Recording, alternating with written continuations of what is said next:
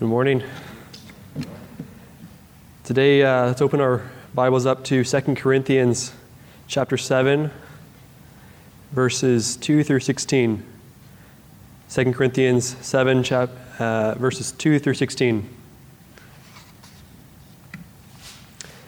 In verse two, it says, "Open your hearts to us. We have wronged no one. We have corrupted no one. We have che- we have cheated no one. I do not say this to condemn, for I have said before that you are in our hearts, to die together and to live together. Great is my boldness of speech to you. Great is my boasting on your behalf. I am filled with comfort. I am exceedingly joyful in all our tribulation. For indeed, when we came to Macedonia, our bodies had no rest. But we were troubled on every side. Outside were conflicts, inside were fears. Nevertheless, God, who comforts the downcast, comforted us by the coming of Titus. And not only by his coming,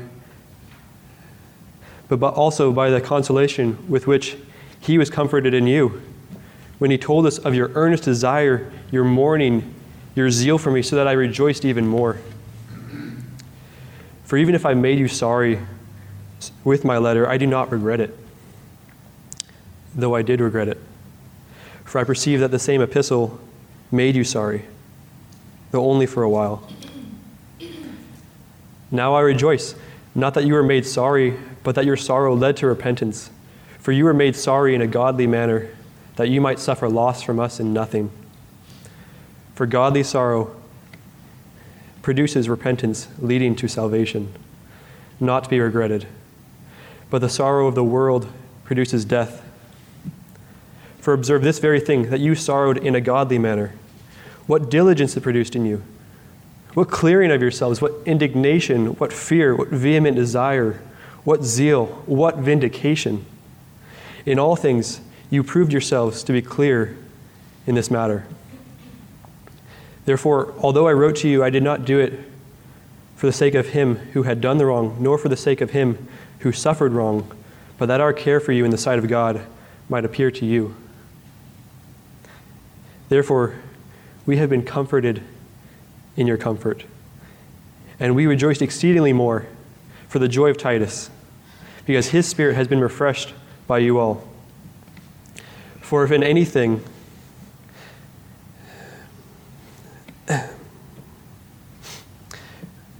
for if in anything I have boasted to him about you, I am not ashamed, but as we spoke all things to you in truth, even so, our boasting to Titus was found true. And his affections are greater for you as he remembers the obedience of you all, how with fear and trembling you received him.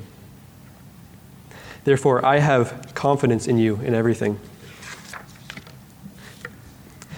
There's a familiar story of uh, David and Bathsheba, uh, where David saw her on the roof and he took her and he slept with her, and he had her husband Uriah killed.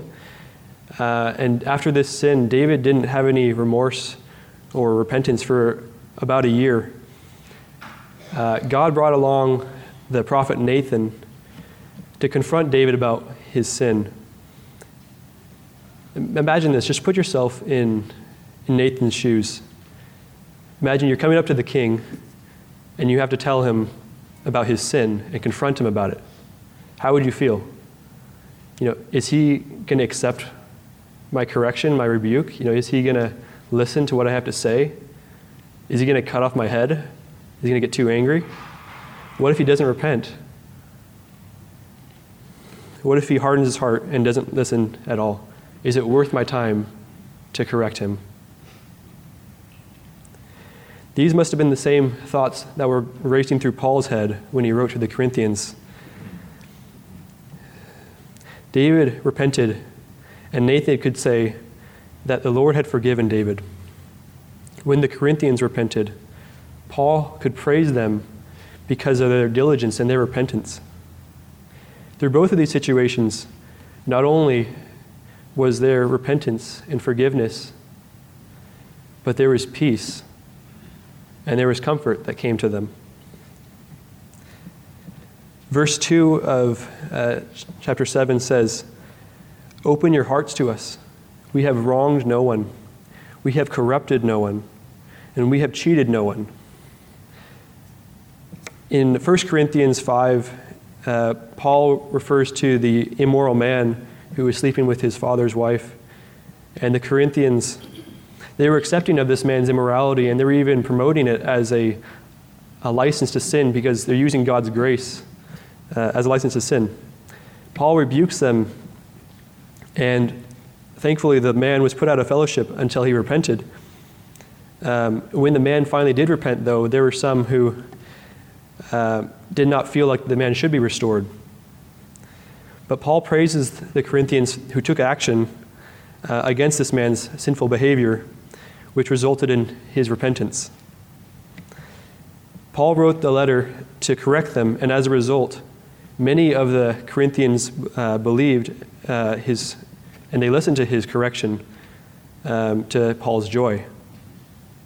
But there are also just a, a few, uh, there are some in the Corinthian church who, who had still closed their hearts to him. And Paul was not the kind of person who would wrong or corrupt or cheat anybody. Uh, we see his character in Second Corinthians eleven, verse nine.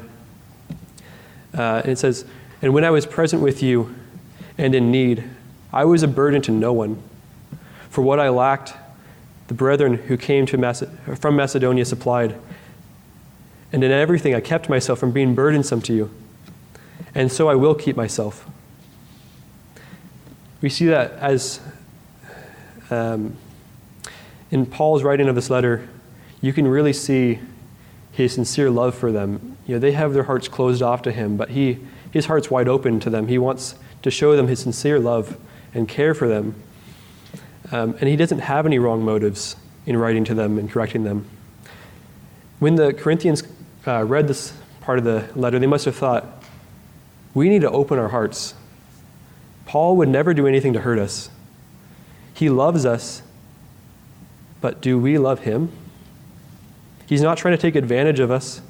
He's not even trying to make money off of us. We need to listen. Verse three says, "I do not say this to condemn, for I have said before that you are in our hearts, to die together and to live together." In the last chapter, chapter six, Paul reminds them of how his heart is open to them, and how he's always thinking about them, how he loves them, and he cherishes them. And he longs for this, this small group of Corinthians that were misled to, that they would repent, um, and just be like the majority who have repented already. And he's, you can really see Paul's heart in this, this verse. He's saying, you know, we, we genuinely care for you, Corinthians. You know, we would do anything for you. We would live or die, whatever it took. And you can really see Paul's shepherd heart for the unrepentant sinners in Corinth. He sees them wandering away in the distance, wandering from the truth, and he corrects them out of love. We have a similar shepherd. The, the Lord is our shepherd, and he longs for all of us to open our hearts to him, to be open to correction, to be open to listening to his word.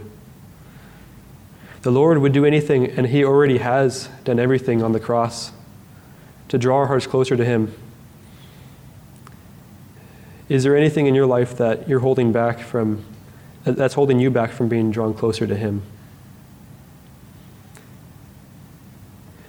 Verse four says, "Great is my boldness of speech toward you. Great is my boasting on your behalf. I am filled with comfort. I am exceedingly joyful in all our tribulation." In verse five, "For indeed, when we came to Macedonia, our bodies had no rest, but we were troubled on every side. Outside were conflicts, inside were fears. Nevertheless, God, who comforts the downcast, comforted us by the coming of Titus, and not only by his coming, but also by the consolation with which he was comforted in you. When he told us of your earnest desire, your mourning, your zeal for me, so that I rejoiced even more." when they read this, the Corinthians must have thought, Paul, Paul's even boasting about us to other people, to Titus and other churches. You know, he's and he's been comforted by our repentance. He was going through a really hard trial, and he was really worried about us and how we would receive this letter. But but God comforted him through our repentance, and when his friend Titus came back to deliver the good news of our repentance. This is a, a good look into Paul's heart for them. Um, you can just really just see how much he loves them. Um, Paul knew that the Corinthians would, they would hear his correction, even though it was harsh, even though it was severe. He knew that they would open their hearts and soften them and repent. He was very confident in that. But Paul, being a, a human being, just like me and you, he must have thought, how will the Corinthians react to my letter? Was it too severe? Was it too harsh? Will they reject me? Is all my, my labor in vain? You know. And then Titus, who delivered the message, must have thought, you know, I'm the messenger. How are they going to treat me? You know, will they reject me? Uh, will they be offended? Uh, will they see the love that's meant uh, behind this letter? God comforted Paul with the presence of his brother Titus after he delivered the letter. Not only that, but when when Titus came back and told Paul just how repentant they were, um, it was just great cause for joy and comfort between the two of them. All the fears that they had, um, on their journey, they're they're all gone. They're turned into joy when Titus told Paul how they wished to see him again and how they were mourning over their sin and how they were even devoted to Paul. This caused Paul to rejoice much more. God comforts the downcast. Are you going through a trial where you feel like all of the walls are closing in on you? Are you tired and troubled in your heart? Are there are there conflicts in your life where you, you worry about the future and what might happen next? Is it a, a trial of a, a long-term illness? Maybe the loss of a loved one? Or do you have broken relationships in your life that you want to have restored, or people may have left you and turned against you for reasons that you don't understand? Have you been cheated or robbed, lied to, or taken advantage of? Remember this. You are not alone. God comforts the downcast. He sees us in our troubles, and he longs to comfort us. And he can do this in many ways. He might bring encouraging verses to your memory, might answer prayer, um, or even others who come alongside of you and put their their arm around you and just comfort you with their presence, like Titus. The church is a place to build each other up, and we don't have to endure trials alone. God puts others in our in our midst to comfort us, to be by our side, and to bring us joy in the midst of a trial. So when you're feeling downcast and troubled, lonely, discouraged, tired, consider your brothers and sisters in Christ and lean on them as well as God for comfort. When one part of the, the body of Christ suffers, the others should run to the occasion to comfort each other, the part that's suffering. And we see this in Second Corinthians chapter one, verses three through four. It says, "Blessed be the God and Father of our Lord Jesus Christ, the Father of mercies and God of all comfort, who comforts us in all our tribulation, that we may be able to comfort those who are in any trouble with the comfort with which we ourselves are comforted by God." You see, God comforts the downcast. when you look back at your life, how have you been comforted in trials that you've been going through in your life? And look around the room. Do you see anyone here that you can comfort today? Who can you be an encouragement today? Um, I challenge you to pick one person and just comfort them today. Verse eight says, "For even if I made you sorry with my letter, I do not regret it, though I did regret it. For I perceive that the same epistle made you sorry, though only for a while." The Corinthians, when they read this, they must have just thought, it must have been so comforted knowing this, that Paul made us sorry, but it was only for a little while. And he did it out of love for us. Um, it wasn't out of false motives or anything like that. It was out of pure, genuine care and love and concern. And you can you can see Paul's anguish when he wrote it. He knew he had to make them sorrow over their sin so that they would repent. For those who have children, you parents, um, when you have a child who is sinning or disobedient, what what do you do? Do you do you watch them and just let them keep on sinning and disobeying, or or do you correct them and guide them in the right way and teach them the right way um, for the future? Corrections are not fun for anyone. There's no parent in the audience that really enjoys punishing their child. But we understand that the result is for the child's benefit. We punish them and correct them so that they don't make these same, same mistakes in the future. It's out of sincere love for that child that you, you correct them. Verse nine says, "Now I rejoice, not that you were made sorry, but that your sorrow led to repentance. For you were made sorry in a godly manner, that you might suffer loss from us in nothing." Paul rejoices because their, their temporary sorrow is what led to their repentance. And just as any parent rejoices over a child who listens to discipline and changes their ways, Paul rejoices when the Corinthian church listens to his correction and repents. Since the Corinthians were made sorry in the right way, in a godly manner, they were able to see Paul's love for them, uh, his, his true intentions. And the letter, while it was harsh and they didn't want to hear it, it drew them closer to him and made them sorry in the right way. Um, I can honestly say that I'm the worst sinner in this room. I'm glad when I look back, though, at all the times my parents corrected me. I was made sorry for a short time when they corrected me, but that led to my repentance. Their love for me and their correction for me is what led to my repentance. The Corinthians would be able to see this comfort that while Paul made them sorrowful, they were made sorrowful in the right way.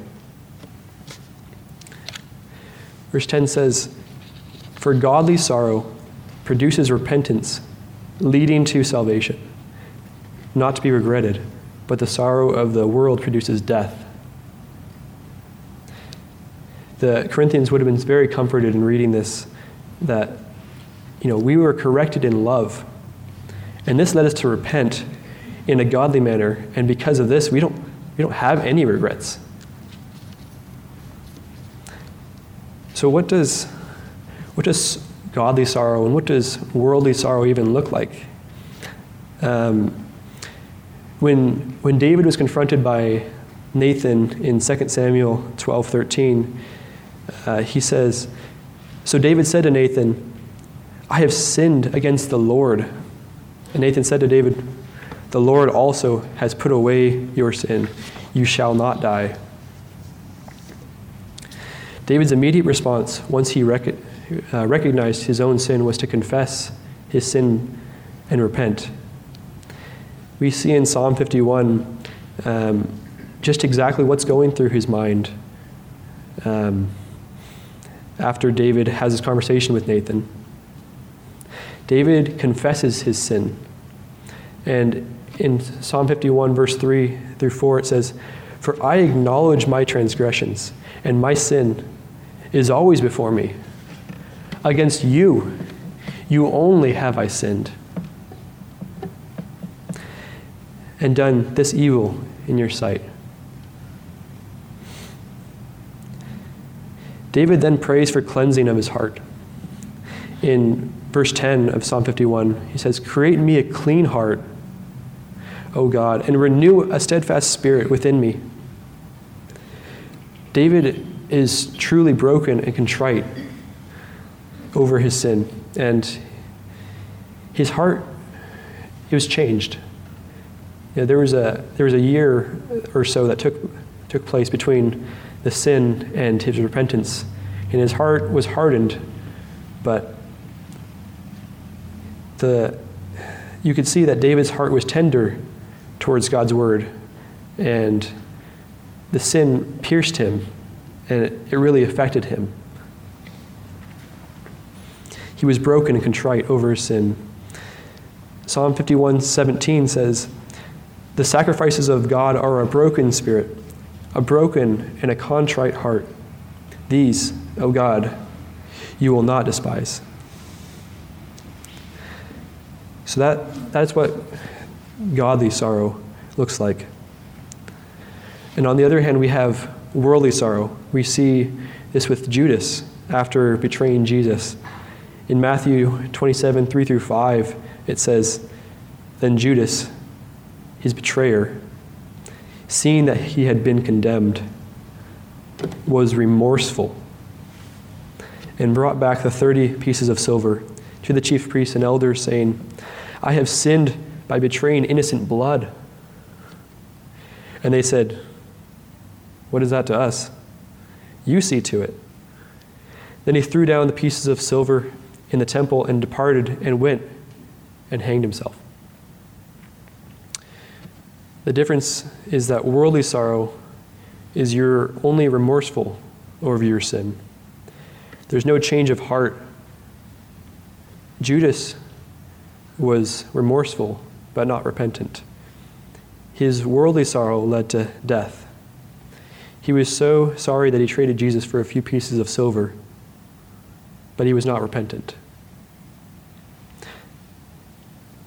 We see even more of what godly sorrow looks like in verse eleven. "For observe this very thing, that you sorrowed in a godly manner."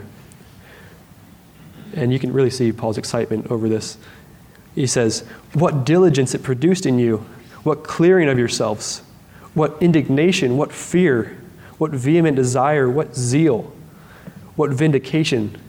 In all things, you proved yourselves to be clear in this matter." And the Corinthians would have read this, and it would have been such a comfort to them. You know, he's, they're reading this and saying, wow, Paul is really encouraging us. He's he's so grateful for how repentant we were. That that it was true repentance and not uh, just worldly sorrow. So listen to this. What does what does uh, sorrow, what what does that repentance actually look like? Um, the sorrow that produced repentance led to a change in actions. That's the key here, is that repentance, that godly sorrow leads to repentance that leads to a change in actions.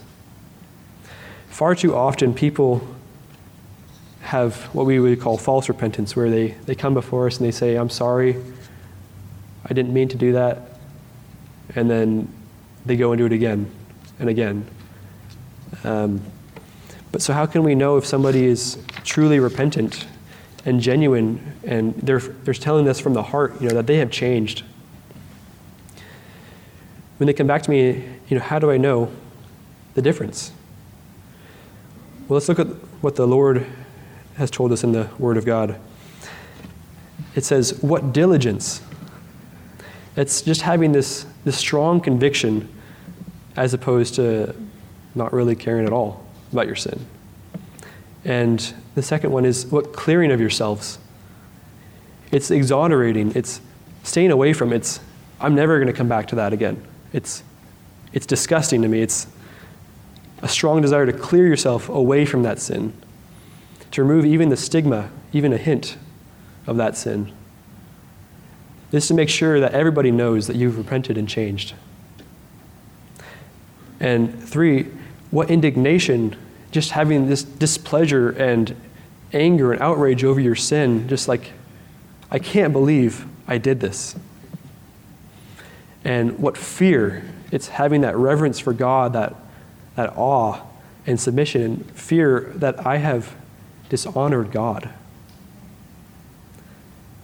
And what vehement desire. The Corinthians longed to have their rights, uh, their wrongs corrected, and to see Paul again. They wanted that, that relationship that was um, that was broken to be restored. And what zeal.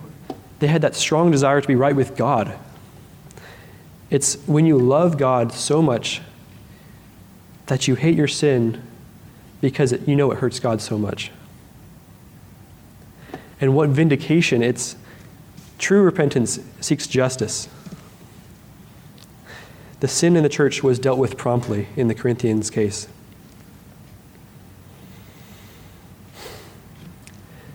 There was a, a sin in my life that it grew and grew and it went on for too long. I would, I would confess it before the Lord. And I acknowledge my sin and quote Psalm fifty-one and ask for forgiveness for the sin and repent and then sin again. And then I would acknowledge my sin and confess it before the Lord and then sin again. And this went on for way too long. I was living a defeated Christian life. When I was at the Galley program, uh, a friend of mine uh, gave me a verse, and the Lord grabbed my attention with this. It's uh, Hosea fourteen four. It says, I will heal their backsliding. I will love them freely, for my anger has turned away from him. And this this verse really grabbed my attention. It, It just showed me that despite my backsliding, God was still forgiving. God was still loving. I was, for far too long, I was like a dog returning to eat its vomit, constantly turning away from God, and then turning to God, and then turning away from God. I wasn't truly repentant. I was just remorseful over that sin. Jeremiah thirty-one three says, the Lord has appeared of old to me, saying, yes, I have loved you with an everlasting love. Therefore, with loving kindness, I have drawn you. And that was another verse that the friend shared with me. And it's it just really showed me that his loving kindness is, is always there. He's always willing, with an outstretched arm, to forgive. Um. His loving kindness is what led me to repentance. My heart was softened when I when I heard this verse, and I began to see my sin the way that God sees it. I was truly broken and contrite over my sin. Hebrews eight twelve says, for I will be merciful to their unrighteousness and their sins and their lawless deeds. I will remember no more. The Lord's mercy and love. That's what drew me back to him. And how can I help but love him when he loved me so? And now I rejoice because the Lord, he has healed my backsliding. He has loved me freely. He has turned away from me. I was convicted of my sin and how unrepentant my heart was. And now I've asked God for forgiveness And I'm looking to God for strength in the to help me to stay away from that sin. And I'm disgusted by that sin in my life, and I want to view it the way that God views it. To have nothing to do with it. And I have a desire to be right with God uh, and pursue Him wholeheartedly. I've repented. Though I was made sorrowful for a short time over my sin, I'm so happy that that friend came alongside of me and shared that verse with me, took the time out of love and corrected me. Another friend of mine shared this very encouraging um, quote to me um, as I continue to look to God to over, um, overcome this sin. They said, "Pray that the things of this world would become more bitter so that He would become even sweeter." And that was something that really encouraged my heart, and um, it's been very helpful so far. Verse uh, twelve says, "Therefore, although I wrote to you, I did not do it for the sake of him who had done the wrong, nor for the sake of him who had suffered wrong, but that our care for you in the sight of God might appear to you." The Corinthians must have been thinking, wow, well, you know, Paul really, he really cares for us. He wrote to us because he loves us. He saw the area that needed correction in our lives, and he cared enough to tell us.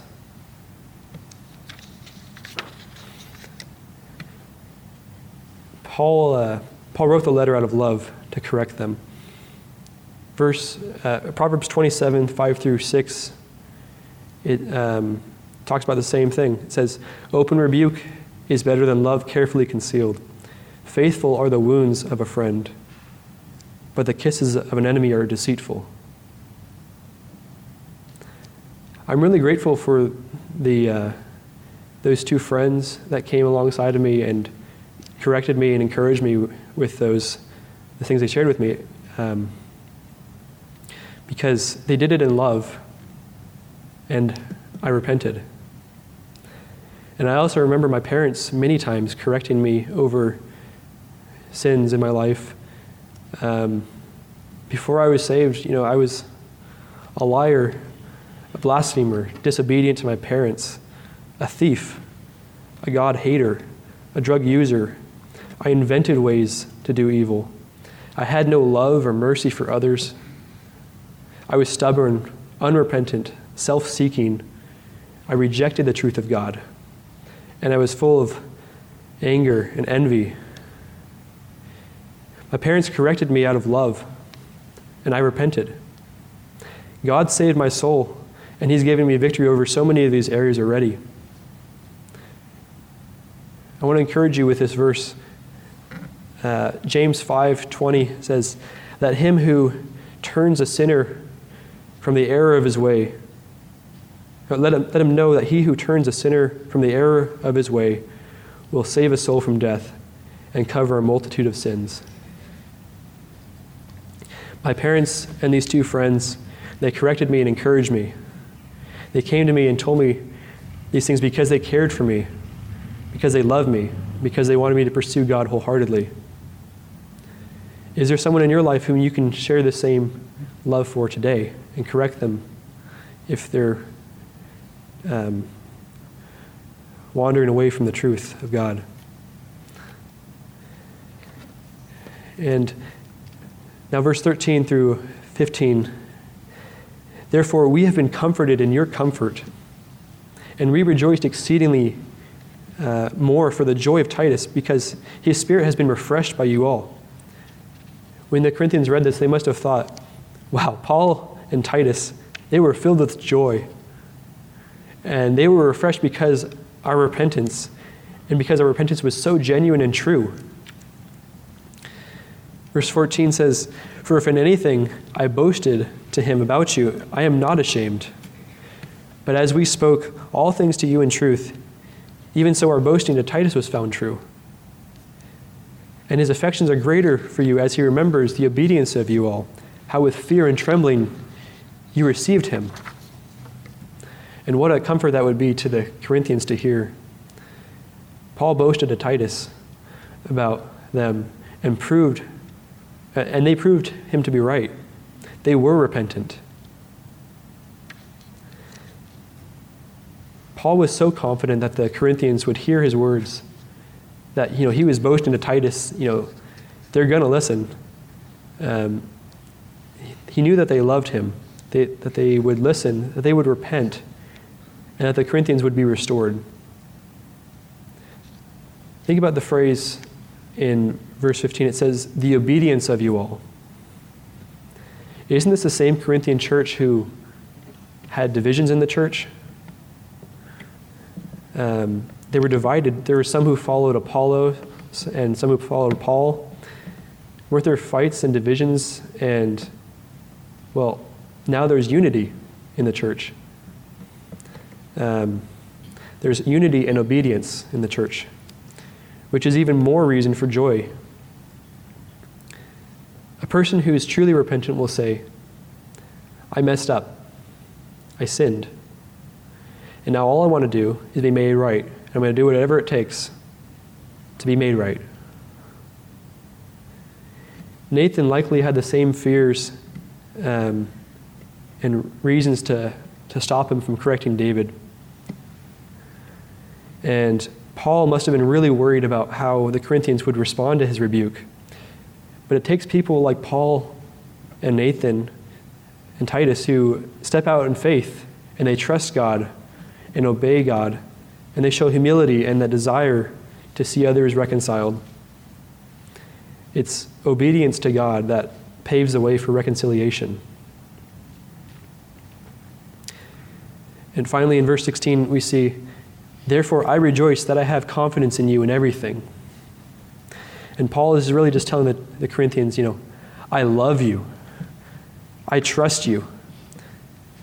I know that you are truly repentant. And that just brings me so much joy, Corinthians. I don't have to worry about you anymore. God has brought me comfort and joy, and I have complete confidence that you are repentant and will continue to obey God's word. Is there an area in your life where you are not repentant? I know for so long I had an area in my life, and I'm so grateful for the friends who came by and the, my parents who corrected me. Pray that if you if you are um, having a closed heart to, to God's word, pray that God would give you a heart that's sensitive to sin, that you would see it the way God sees it. And are there people around you who are wandering off, people wandering away from what is right? When you see someone sinning, do you correct them in love, or do you just remain silent? Do you let it just slip by, put it under the rug, or do you speak up and say something in love? Are you willing to put yourself in a position where you might be rejected for correcting someone out of love? I want to encourage you to follow Titus and Nathan and Paul's example of restoring a sinning brother. Let's pray. Lord, we, we're so grateful for a, another morning to study your word, to dive into what you have to say to us. Lord, we pray that as we go out this week and even today, that we would have hearts for the, the lost, people who Um, need correction, people who uh, need to be restored to you. And we pray, Lord, if there's anything in our hearts that is preventing us from being drawn closer to you, that we would see this and that it would, um, that our hearts would be tender and softened. Lord, we pray all these things in your name. Amen.